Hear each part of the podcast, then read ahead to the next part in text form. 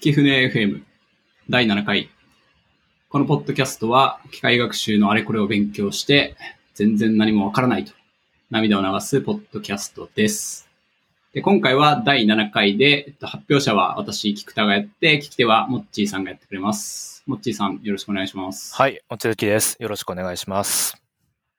で、今回は、えっと、論文紹介なんですけど、アルファフォールド1の論文を読んで、アルファフォールド2に思いを馳せるというものになっていて、最近ですね、タンパク質の立体構造予測で、アルファフォールド2という新しいモデルの性能が凄まじいという話をツイッターか何かで見て、ちょっとそれ調べてみたいなと思って論文を探しましたと。ただ、これはディープマインドのブログであのちょろっと説明されてるだけで論文は出てなくて、その前身であるアルファフォールド1というものは、あのネイチャー論文が出てるので、まずこれを読んで、アルファフォールド2はどんな感じなのかと、ちょっと想像してみようと。そういう回になってます。で、ちょっといろいろ前提知識がない話題なので、まずそもそも論として、タンパク質の立体構造予測っていうのは何かという話を軽く説明したい。タンパク質の構成要素は皆さんご存知の通りアミノ酸で、まあアミノ酸は塩基配列からなっていると。で、アミノ酸のその配列がこうずらって並んでいて、それをこう3次元立体構造にしたい。まあ、実際のタンパク質っていうのはまあ立体構造を持ってるんで、そのアミノ酸の配列情報から3次元の立体構造を予測したい。まあ、そういう問題がまずタンパク質の立体構造予測です。で、タンパク質の構造っていうのは大まかにこう4つの、なんていうかレイヤーがあって、一次構造っていうのが今言ったアミノ酸の配列。まあ、どういうアミノ酸で作られてるかと。で、二次構造っていうのは、まあ、名前ちょっと聞いたことないかもしれないですけど、アルファヘリックスとかベータストランドみたいに呼ばれるやつで、そのタンパク質の一部の部分でよく出てくる特徴。アルファヘリックスはなんかこう、螺旋状の構造があるとか、ベータストランドはなんかこう折りたたまれた構造がある。そういう特徴的な構造のことを二次構造と言ったりする。で、そういった二次構造の組み合わせで三次構造っていうのができている。で、三次構造は、まあ、立体構造。今回求めたいものになっています。四次構造はそのタンパク質の鎖がこうもっと多数連なって、すごく複雑な性質を示すようになっているものというものです。で、今回の、えっと、立体構造予測というのは、一次構造、アミノ酸の配列から三次元の立体構造を予測したいと。そういう問題設定になっています。で、立体構造なので、まあ、その空間的にどう配置されているか。具体的には、まあ、アミノ酸の残機と呼ばれるもの、レシデューってやつですね。これはまあアミノ酸が連なるときに、まあ、一部こう化学的な結合をすると。でその化学的な結合の部分っていうのはよく知ってるんで問題ないんですけど、まあ、その結合部分以外、まあ、残ってる元って残機なんですけど、そのアミノ酸の残機が空間的にこうどう配置されてて、で、どことどこが繋がってるかということが分かれば、立体構造が、あの、表せると。ただ実際にこれは様々なその分子間の相互作用とかによって物理的に実現される状態っていうのは、その、ただの配列からこう、ぐじゃってこういろんな形に複雑に折りたたまれてますと。で、この折りたたまれるっていうことをフォールディングと言ったりします。なので、そのアミノ酸の配列っていうこう一次元の情報から、それがこう三次元にこうぐじゃって複雑にフォールディングされたものを予測しないといけないということで、まあそれだけでも非常に難しいということが想像できる。はい。えっ、と、ちょっと前提知識がないんですけども、あの、ま、いろいろなその構造があるっていうことで、このアミノ酸配列だけじゃなくて、えっ、と、この立体構造を知れると、こう、どんないいことがあるというふうに、こう、言われてるんですかね？まあそうですね。それはめちゃめちゃ多分大きなインパクトはきっとあるはずで、まあそれこそ我々に関するところで言ったら、製薬みたいな観点で科学的なあの結合物の活性を予測するとか、なんか一部のあの原子を置き換えたときにどういう振る舞いをするか、なんか調べるとか、なんか新薬で本当にこういうのがなんかちゃんと期待すべき、なんだ、反応を見せてくれるのかどうか予測したいとか、なんか多分ありとあらゆるそういう科学的な活性みたいなところを調べるためにすごく有効だと思われていて、まあぶっちゃけあんまり知らないっていう話です。詳しくは。まあ実際にじゃあその薬とかを作るには単純にこう配列が分かってもできなくて、えっ、とまあ立体構造がどうなってるか分からないといい薬はできませんというような話ですかね。そうですね。まさにその通りで、まあ、結局はどういうふうな相互作用を持ったあの構造なのかっていう話で、その相互作用はもちろん分子間の距離とか、まあ、アミノ酸同士がどういうふうに配置されてるかっていうので、まあ、本質的な情報になっているので、まあ、そこまで予測しないと、なんていうか、科学的な性質とかはわからないというものになっていますと。で、それはじゃあなんでできないのかって話なんですけど、まあ、できないってわけじゃなくて、実験でもあの求めることはできますと。例えば X 線の構造解析みたいなことをすれば、あの、かなり正確にわかるんですけど、時間もお金もめっちゃかかる。なんか半年1年とかで、まあ、何千万とかかかったりもするというところで、なんかタンパク質の培養を始めるところからみたいな感じですごく大変ですと。まあ、なので、こう予測をしたいという話なんですけど、さっき言ったように予測っていうのはすごい難しくて、その実験で、ま、こうなるっていうのを置き換えたいわけですけど、そのシミュレーションによって置き換えれれば、じゃあこういうのができるはずだから実際に作りましょうっていう意思決定ができるんですけど、まあ、全然そういうレベルではなかった。まあこれまではなのでその研究の一分野って感じだったんですけど、まあ、結構長い歴史があって、あの、クリティカルアセスメントオブテクニックスフォープロテインストラクチャープレディクション CAPS、キャプスっていうのかわかんないですけど、っていうなんか2年に1回開催されるそのタンパク質の構造を予測するっていう、そのシミュレーションの精度を競うっていうコンペティションがありますと。これはなんか向こう半年間ぐらいで構造が明らかになるであろうっていうタンパク質が参加者に知らされて、じゃあこれの立体構造っていうのをみんな予測してください。で、提出された予測の結果と、あと実際に実験で明らかになった構造というのをブラインドテストして、じゃあこの人が一番とか、これぐらいの性能っていうのを言ってくれるというものになってますと。で、それの2020年版っていうのが、まあ、この前結果が出て、あの、最初に出た α フォールド2っていうのが恐ろしい性能性能を発揮したというものになってますと。で、ちょっとそのタンパク質をどういうふうに、あの、なんていうか、精度予測をするかって話なんですけど、あの、一旦この、そのタンパク質が、なんだ、今回の2020年であれば、あの、80個ぐらいありますと。で、その80個の中を、その一個一個当てるんじゃなくて、実はさらに細かいドメインってものに分けますと。というのは、タンパク質っていうのは、そのローカルには同じような構造がたくさん出てきたりするんで、一個のタンパク質そのものを当てるっていうよりかは、そのドメインに分けて、そのドメインごとにあ分析をするというものになってますと。で、えっと、三つのドメインっていうのは、そのテンプレートベースモデリングっていうのと、フリーモデリングっていうのと、それを二つの中間っていうのがあります。で、テンプレートベースモデリングっていうのは、これまでに似た構造がある、タンパク質があるんで、その、なんかテンプレートをベースにきっとこういうふうに似てるから、こういうふうな説があるでしょうっていうことが言えるんで、そのテンプレートを使って予測できるっていう、まあ、ある種簡単な部類のもの。で、難しいのはフリーモデリングっていう方で、あの、これまで知られてる構造っていうのはないもの。なので、自分たちで本当にモデリングして予測をしないといけない。で、あとはその中間というところで、まあ、大体そのテンプレートベースが60個ぐらい、60ドメインぐらいあって、フリーモデリングっていうのが30ドメインぐらいあって、その中間っていうのが10ドメインぐらいあります。で、それぞれに対して予測して、あの結果を調べましょうというものになっています。えっと、ちょっと戻っちゃうんですけども、えっと、これの、まあ、予測の対象になっているのは、まあ、世の中にはまだ立体構造が公開されてないけど、えー、なんか、誰がやってるのかわからないですけど、実験的に、こう、確かめているものっていうのを用意してやってるってことなんですかね。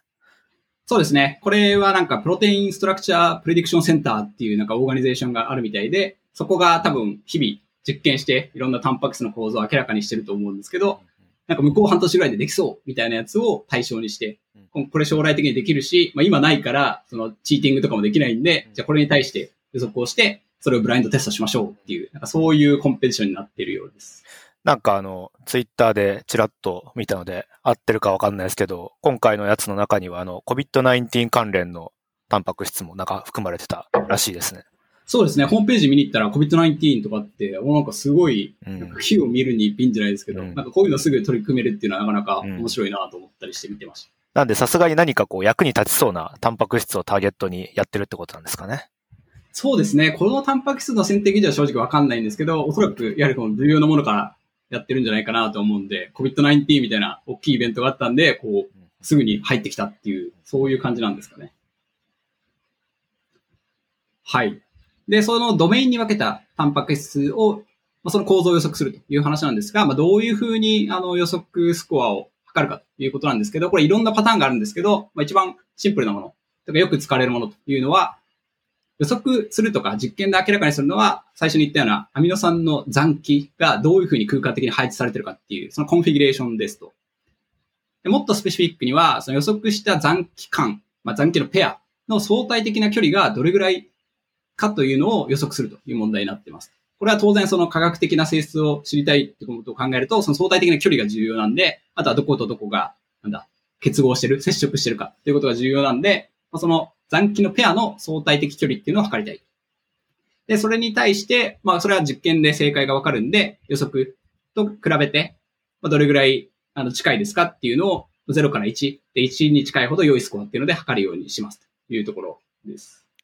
ちょっとこのスコアの中身が分かってないんですけども、例えばその、えっと、違い距離のその出る要素として、まあ、そもそもその、タンパク、アミノ酸の配列の順番が間違っているってパターンと、まあ、順番は合ってるんだけど、こう、立体の位置が間違ってるってパターンがあると思うんですけど、その順番がこう、間違ってしまってる時のこう、アライメントはこのスコアの中にどんな感じで反映されるんですかね。順番が間違うってのはどういうことですかね？これインプットとしては、そのアミノ酸の配列っていうのはインプットになりますなるほど配列情報はギブンですと。うん、うん、うん。でそこから3次元のホールディングをするときに、その空間的な範囲が決まるんで、そこのあのスコアを、あスコアじゃないや、えっと、差分を調べましょうっていうタイプのものになっています。あ、なるほどですね。もうアミノ酸の配列はじゃあもう分かった状態で、立体構造のみをこう予測しようってことですね。そうですね。そういう問題になってます。で、えっと、それがよく使われる TM スコアというもので、まあ、さらにスペシフィックに言うと、そもそもそのアミノ酸の残機がコンタクト、接触してるかどうかっていうのでも、あの、測ったりしますと。で、これ、接触って何かっていうと、定義はどうも、あの、そのアミノ酸の残機が8オングストローム以内にあるものは接触してるということらしいということで、まあ、オングストロームってめちゃめちゃ久しぶりに聞いたなっていうところですね。まあ、典型的には原子ぐらいのサイズがオングストロームである。8オングストローム以内っていうのは結構近いなっていう感じはします。で、これが、まあ、ざっくりそのタンパク質の立体構造予測っていうもので、まあ、これ、つまり予測をどういうふうにするかという問題になってます。アミノ酸のその残機のコンフィギュレーションを。で、めちゃめちゃ簡単にちょっと従来手法の説明だけしたいんですけど、その前にどうぞ。あ、ちょっと戻ってしまうんですけど、えっと、これはそのタスクがいくつかあって、単純に距離を測るようなタスクだったりとか、接触有無は、まあその01のスレッシュホールディングが8オングストロームのタスクとか、そういう話ですかね。そうですね。これちょっと本当になんか、ドロータスク別になってるかっていうのはわからないんですけど、まあ、いくつかその指標があって、その指標ごとに、あの、順位が作ってみようになっていて、なんか、例えば何でしょうね。この TM スコアと、じゃあコンタクトありなしみたいなので、それぞれウィナーを出してるかとかっていうのはちょっとよくわかってないですと。ただホームページの結果を見に行くと、まあ、こういう TM スコアみたいなものでソートできたりとか、なんか、このコンタクト有無みたいなやつのプレシジョンとかで、あの、ソートできたりとかで一応評価基準はあって、まあ最終的にはなんかその、一番使ってるのは、でもやっぱり残機間のペアだと思いますね。その距離がどれぐらいなんかリアルに近いのかっていうので、まあなんか Z スコアみたいなのを各グループで出して、でそれが最終的に全部の対象のタンパク質に対して、まあドメインに対して結果を計算してみて、一番はどこですっていう、なんかそういう評価をしているようにどうも見えますという感じです。はい。で、そしたら従来手法なんですけど、ちょっとすごく簡単に説明します。まあ、これまですごくよく使われていたものとして、フラグメントアセンブリ法っていうのがあるらしい。で、これどういうものかっていうと、さっき言ったドメインっていうのを、まあ、さらに細かいフラグメントっていう単位に分けると。で、その対象のフラグメントっていうのの配列を、に似た配列っていうのをこう基地のデータベースからこういろいろ引っ張ってきて、それをなんかこうパズルみたいに組み合わせていく。で、その時に、あのいろんな分子間の相互作用、なんか疎水の性質を持つ相互作用とか、まあ、ファンデルワールス力とか、なんかそういうのを考慮して、全体の構造がどういう風になると良さそうかっていうのをこう局所局所で繋ぎ合わせていくっていう、どうもそういうタイプの手法らしいですと。で、これは、ディープラーニングとかが出る前は、あの、すごく主流だった手法らしいということで、まあ、実際に、実は、あの、今回のコンペでも結構この fragment assembly 法を使ってる人も多い。まあもうちょっと細かく言うと、実はコンペの提出っていうのは、あの、1個のドメインに対して5つできるらしいんですね、予測が。なので、その1つはディープラーニングの手法の予測をするし、他のものはこう fragment assembly 法の予測をするし、みたいな。なんかそういう複数提出できるものになってるみたいで、この DeepMind のチームも、実はディープラーニングの手法ばっかりじゃなくて、 fragment assembly 法を使って提出もしてるみたいいうらしいですと。で、最近はやはりディープラーニングを使ったモデルというのに移ってきてるんですけど、まあ、最初にやるのはその残機ペアが接触してるかどうかっていうのを予測するモデルっていうのを考えたりした人がいるらしい。まあ、コンタクトしてるか運かっていう。01なんでまあ当てやすそうっていうことで、こういうふうな予測モデルを作ったりはしてたし。ただ、まあ、このアルファフォールド1とか、あとは同時期に出た他のモデルとかっていうのは、その残機間の距離予測、まあ、一番こう求めたいと言ってたもの。まあ、それをダイレクトに予測するっていうモデルを作って、あの、どれぐらいの性能が出るかっていうのを競っているらしい。なので、ちょっとすぐ後に AlphaFold 1ってどんなモデルかって話をするんですけど、実はそのモデルの構造自体はものすごくこう革新的で、誰も真似しない、真似できなかったとかいうものではなくて、どうもモデル自体は結構似たようなものが同時期に出てそうという感じですと。で、性能差はじゃあどこで出てるかっていうと、どうもデータ量とか特徴量生成部分なんじゃないかなっていう、なんかそんな感じはしてます。というところが、まあ、従来手法というか比較、されるような手法の話でした。で、メインターゲットの AlphaFold 1についてと。でこれがですね、いやなかなかむずい。なかなかむずくて、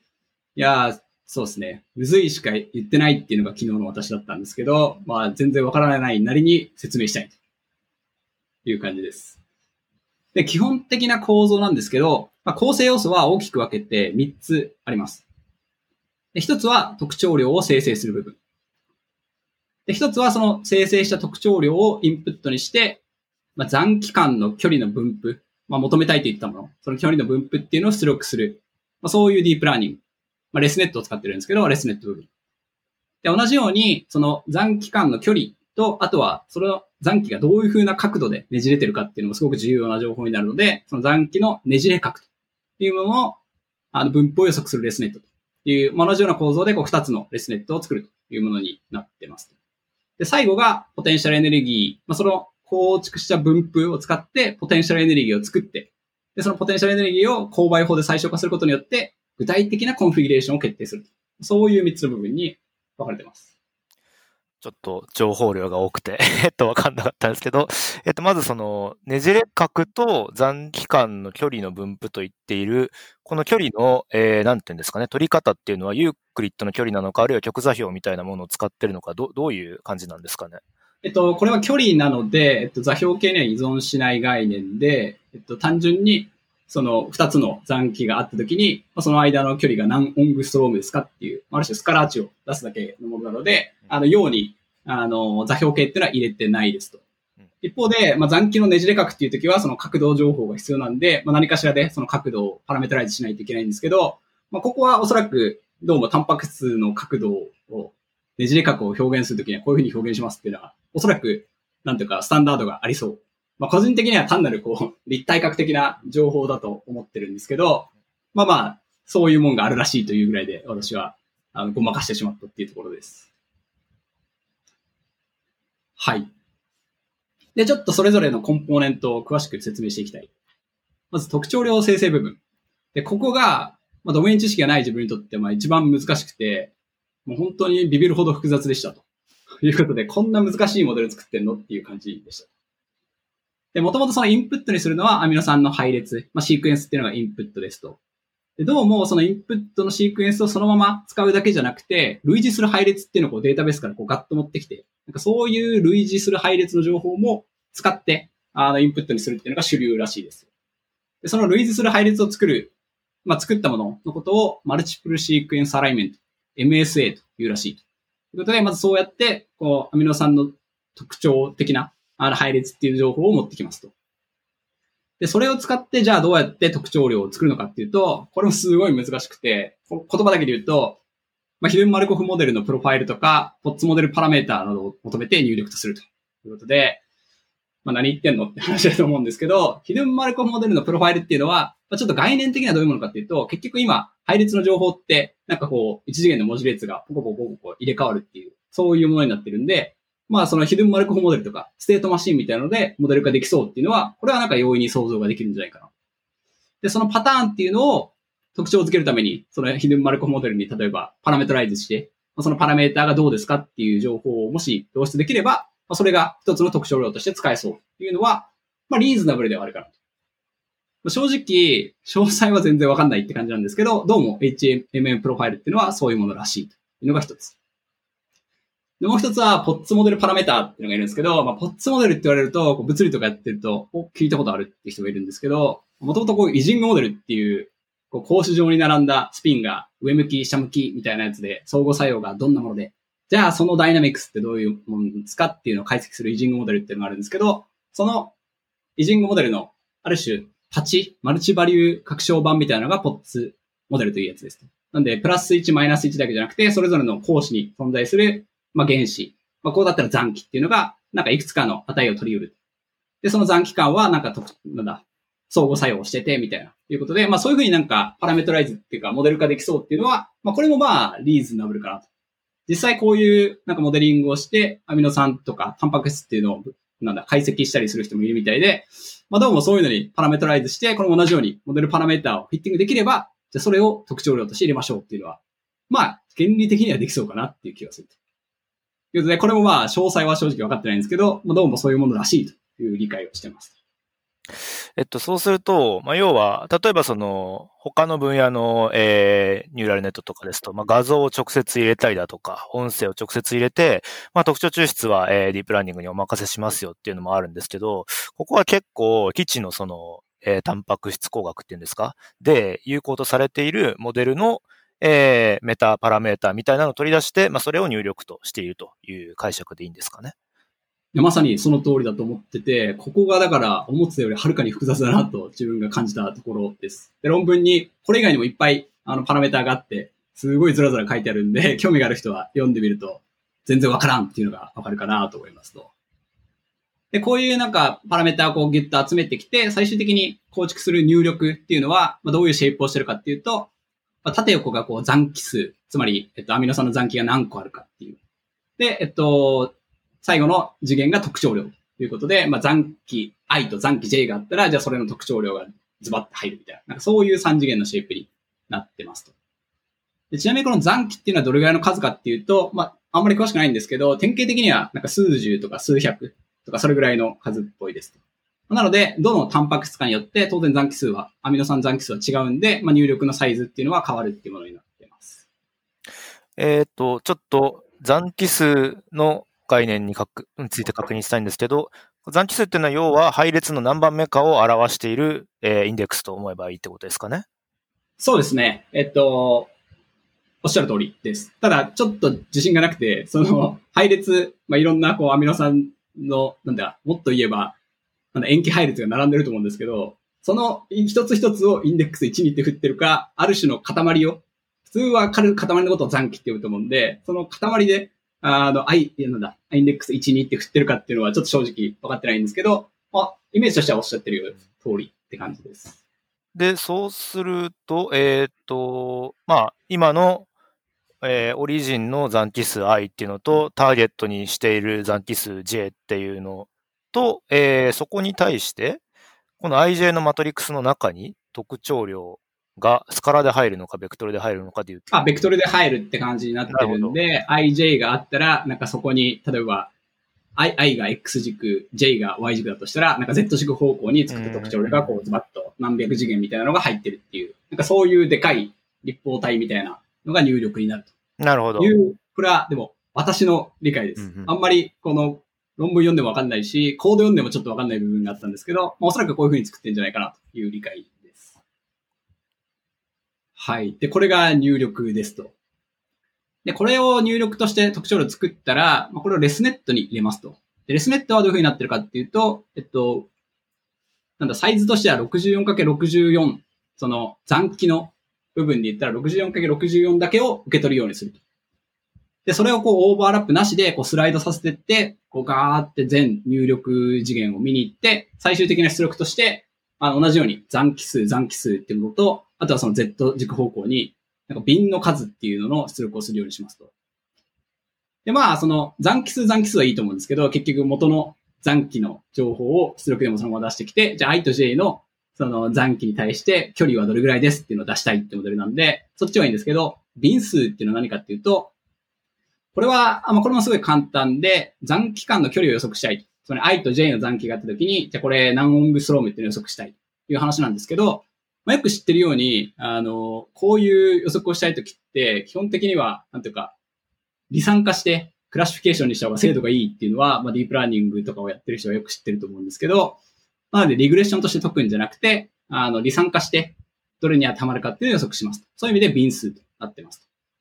で具体的には、どうも2オングストロームから22オングストロームっていうのが範囲らしいんで、それをこう離散化して64個にして、じゃあどの距離の瓶に入りますかっていうのを予測するっていう、そういうモデルになってます。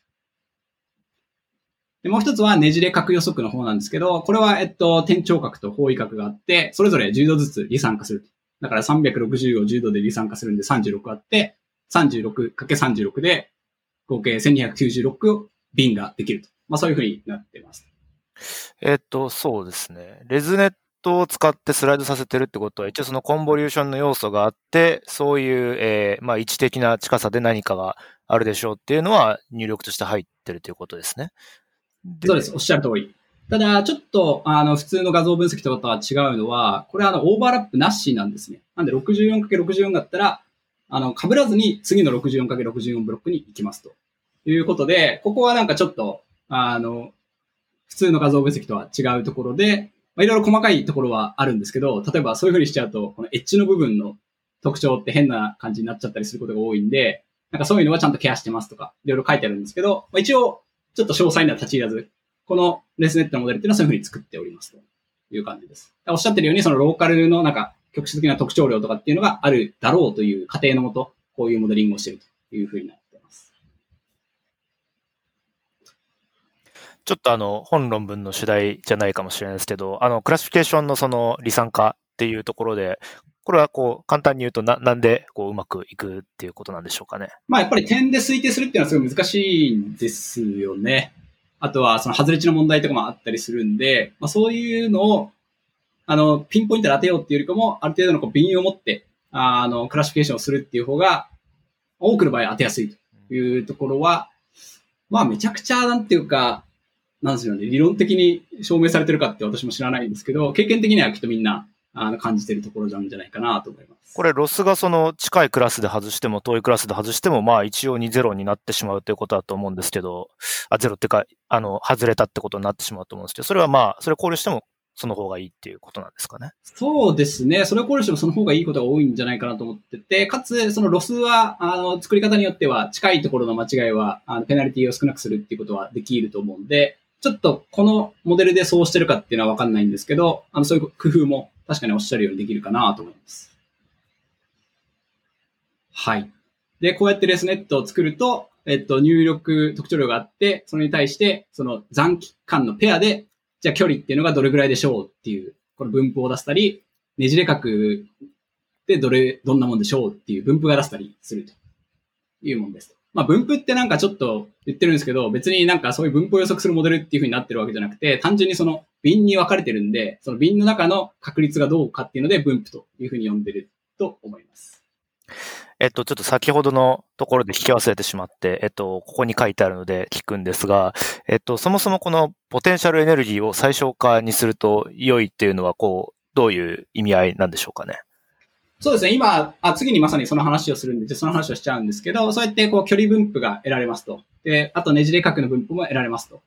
で、これではまだ3次元の具体的なコンフィギュレーションっていうのは出てないですと。あくまでこう相対的な距離と、あとはそのねじれ角がどうなってるかっていう部分なんで、まあ、それをもとに、あの、それを満たすような感じで、えっと、3次元の具体的な位置、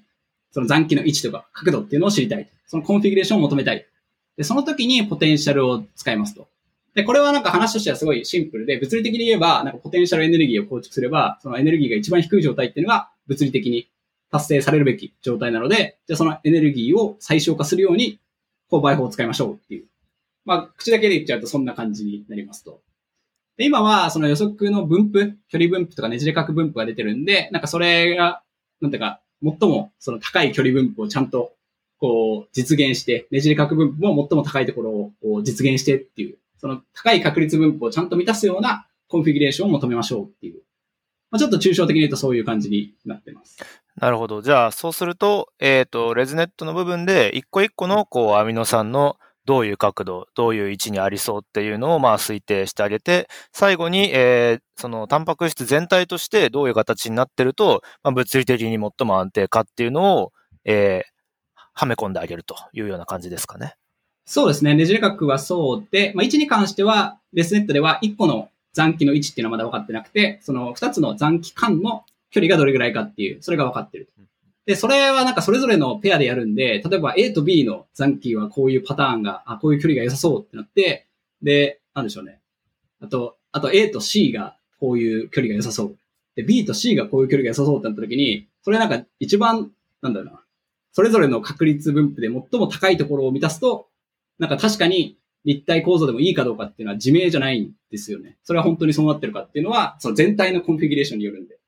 なので、その全体のコンフィギュレーションを決めるために、これはすごい難しい問題なんですけど、エイヤと勾配法を使っちゃいましょう。そういうアプローチになってますと。これあの、ディープラーニング使ってますけど、印象としては非常にそのタンパク質ドメイン、化学ドメインの知識がふんだんに使われてる手法だなって思いますね。まさにその通りで、さらにこのポテンシャルエネルギーを作るときに正則化項みたいなのを入れてて、これはなんかファンデルワールスポテンシャルっていうのを入れてるんですよね。なんか分子間のこう、双極子モーメントによる相互作用みたいなやつなんですけど、まあこういうのは実際の化学であり得る、あり得るというかあるポテンシャルなんで、なんかこういうのがあることによってやっぱ構造っていうのが変わり得ると。まあ、なので、これもちゃんと入れてあげて、ポテンシャルエネルギーを構築しますと。で、あとちょっと細かいんですけど、勾配法を使うって言ったんですけど、そもそもさっき言った出力って離散化されてるんで、連続詞じゃないんで、勾配法って使えんだっけみたいな話があるんですけど、それを使えるように工夫をしてます。具体的には、そのまず3次元の座標っていうのをねじれ角、まあ、シータ、ファイみたいなやつの変数として表現するようにこうモデル化しますと。なんかパラメータを使って、あの、計算するようにしますと。あと、離散化されてる分布に関しては、スプライン保管とかをして連続化して、す、べ、ての、えっと、ポテンシャルのタームっていうのを、この連続化したねじれ角を変数とする、なんかある変数みたいなので表現しますと。で、そういうふうに連続化してしまえば、あとは素直に勾配法を使えるっていう、なんかそういう話になってますと。で、ここの、あのなんていうか最小、ポテンシャルを最小化してどういう configuration を求めるかっていうところも結構いろいろ工夫はしてるんですけど、例えば、 initialization が結構違うと変わっちゃうんで、そういうの何回もサンプリングしてやりますとか、ノイズ加えてやりますとかいろいろあるんですけど、まあ、ちょっとここでは割愛します。そういったこう変数変換のテクニックとかも、なんていうんですか、えー、物理とか化学の数値実験では一般的なんですか？そうですね。この座標ねじれ角を変数とする関数でモデル化するっていうのは、ちょ、ちょっと最初読んだ時、ん？って思ったんで、これがどれが一般的かっていうのはわからないですね。はい。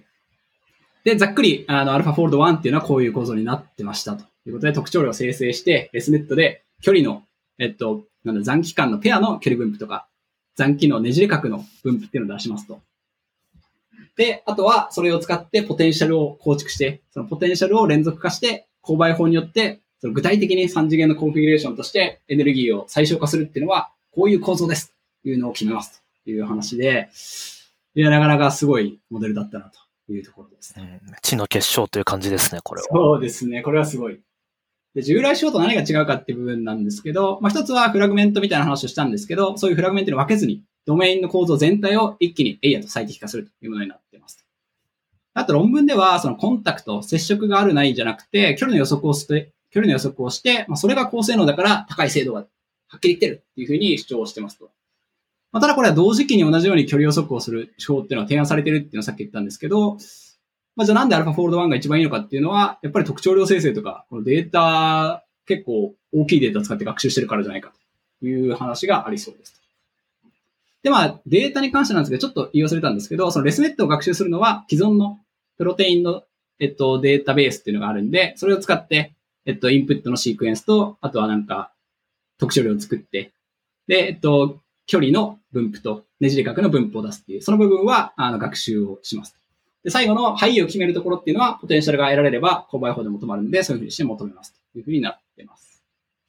この一番最後の、その、まあ、物理というか、化学的なポテンシャルに基づいて全体を最適化するっていうのも、まあ、従来にやってた人たちがいるってことなんですかね。そうですね。これに関しては、どうもなんかロゼッタとかなんかそういう手法があるみたいで、それも結構近い感じで、ある程度その構造とかをこう形作っていって、まあ、最後、なんかそういうあり得る範囲みたいなやつを、こういろんな相互作用、まあ、ポテンシャルを考慮することによって、あの、なんていうか、あり得る範囲に持っていくみたいなのは、まあ、おそらくそんなに新しくないんじゃないかなっていうふうに印象を受けました。はい。じゃあそしたら結果なんですけど、結果がこのすべてのドメイン、これ100ぐらいあるんですけど、それそれぞれに対して、まあ、距離予測をすると。で、えっと、その性能っていうのをどうもそのグループ間で、あの、Z スコアに変換して、一個一個のそのドメインのスコア、Z スコア何本っていうのがそれぞれ出るんで、それをこう合計した数でどうも競っているらしいということで、なんかそれを見に行くと、アルファフォールド1っていうのが2位に13ポイント以上差をつけて1位であったということで、これなかなかすごい。ちなみに2位と3位の差は8ポイントって感じで、まあ、すごい大きい差をつけて1位になったというものらしい。これ Z スコアの絶対値はどのくらいなんでしたっけ ?Z スコアなんで、これは、えっと、平均は0にしてるなるほど、なるほど。平均0で、えっと、分散を、標準偏差を1にするようにして走るらしい。ただちょっとこの辺はなんかあんまり詳細には追ってないです。で、どういうドメインで強いかっていうと、やっぱりそのフリーモデリングとか、フリーモデリングとテンプレートベース両方必要みたいな、そのフリーモデリングが必要なものに対して優秀な結果が出てるというのが、えっと、アルファボールド1の主要な結果ですと。で、テンプレートベースとマッチングっていうのはもちろん元のデータで分かってるものがあるんで、そのテンプレートをマッチングすることによって高い性能を出すことができるんですけど、アルファフォールド1はそういうテンプレートを使わずとも、このモデルでやって同じぐらいの性能、トップクラスの性能を発揮しているということも示されています。で、距離予測が高い性能であるってことも示してるんですけど、まあ、ここでちょっとようやく論文の図を1個ぐらい紹介しようかなと思うんですけど、まあ、ネイチャー論文のフィギュア3の E ってやつがいますと。で、これはどういう図になってるかっていうと、縦軸がモデルの prediction、まあ、オングストローム単位で、あの、書かれていて、横軸は true distance。これもオングストローム単位で書かれてますと。つまり、あの、 true distance でこういろんなオングストロームの、あの、残基ペアっていうデータがあるはずなんですけど、それぞれに対して、じゃあ prediction はどれぐらい正確かっていうのを、こう、エラーバー付けで出してるっていう、そういうものになってます。で、これを見ると、なんかすごく綺麗にこう直線に乗ってて、まあ、19とか20、